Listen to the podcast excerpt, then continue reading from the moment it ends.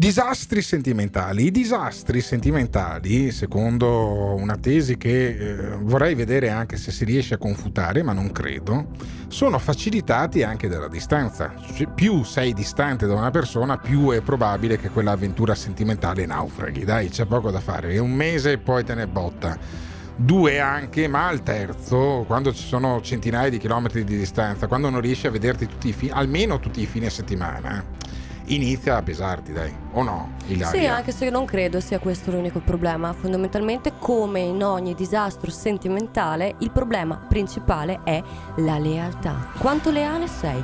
Quanto fedele sei? Eh, quanto, quanto leale. Allora, Ilaria De Togni, che con me fai questo podcast che si chiama il, I de- disastri sentimentali, con cui si può eh, interagire ah, lasciando un messaggio vocale al 351 678 6611. Io sono del partito che uno a un certo punto, dopo un tot di mesi che non si vede con questa persona, anche se è una cosa temporanea, deve iniziare ad Che alzare la mano. significa una cosa temporanea? Aspetta un po'.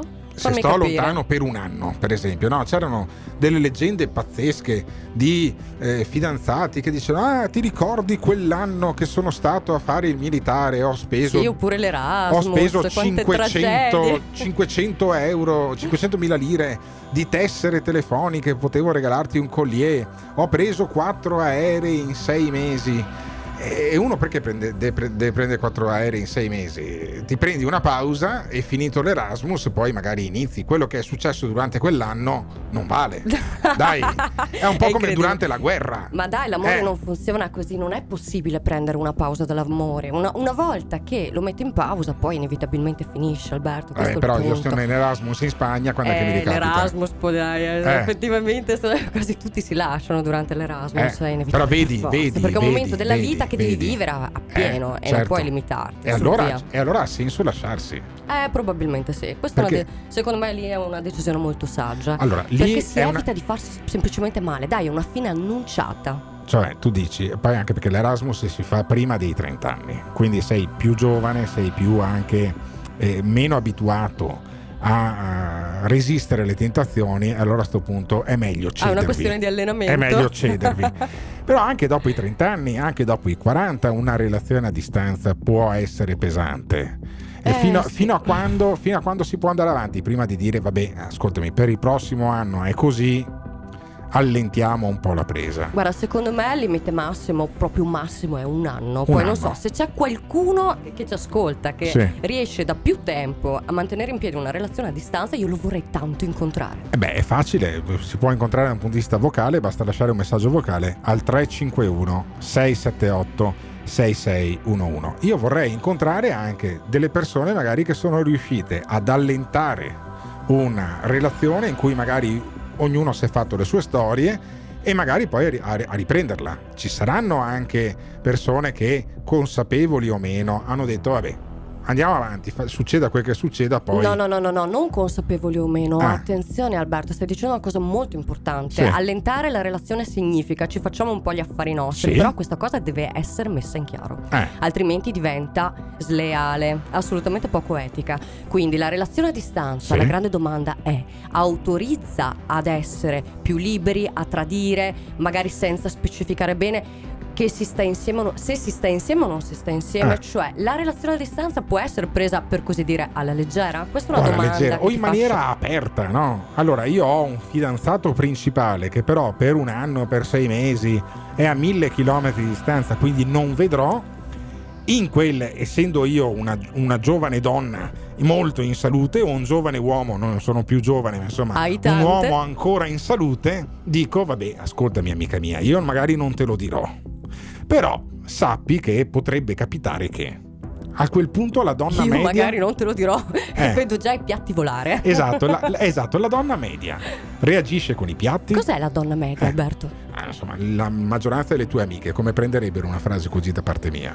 Ma probabilmente ti saluterebbero in maniera Ma molto perché? elegante, intelligente. Perché, perché? dai, perché dai, cioè non Ma io in maniera leale ti dico, scusami, non ti vedrò fisicamente Vabbè, per però tu un stai anno, parlando di una per cosa particolare, mesi. cioè Eh. una coppia che funziona e che improvvisamente si deve separare per un periodo limitato di tempo. Allora questo è già più facile da gestire perché c'è un eh, rapporto pregresso, uno storico che valorizza la relazione e Sì. la rende già più stabile di suo. Mm. Mentre le relazioni a distanza che nascono come tali Eh, prima o hanno poi- problematiche completamente diverse. Ma prima o poi uno dei due deve- trasferirsi, non è che puoi Bravo. andare avanti degli anni a 500 km di Bravo. Distanza l'uno dall'altro. Prima dai. o poi o si concretizza questa cosa Eh. in una relazione più stabile oppure è destinata a finire. Ma quando è il prima, quando è il poi e chi è che deve spostarsi? Ci sono una, una Beh, marea questo di dipende dalla questioni. vita, dalla vita di una persona, Eh. chiaramente per una persona per cui è più facile spostarsi in base al lavoro che ha e si prendono delle decisioni, ma quelle sono cose pratiche. L'importante è affrontarle insieme e decidere che si vuole magari iniziare o una convivenza o comunque perlomeno una convivenza nella stessa città. E Sì. se poi finisce?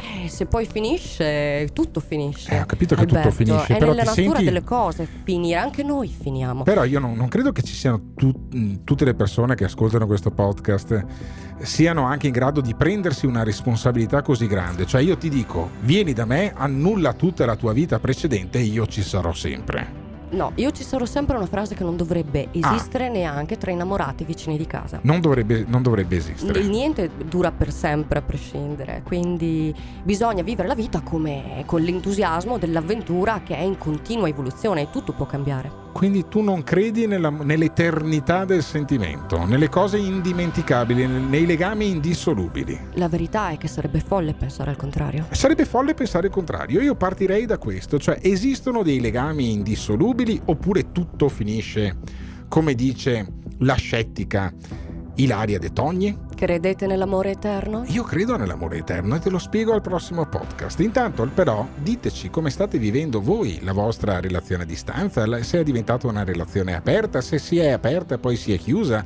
Potrebbero esserci moltissimi, molteplici casi. Basta che lasciate un messaggio vocale al 351 678 6611 perché senza l'interazione disastri sentimentali non è un successo e noi vogliamo i successi, non vogliamo i disastri. Grazie, Vogliamo Ilaria. farci i fatti vostri, questa è la verità.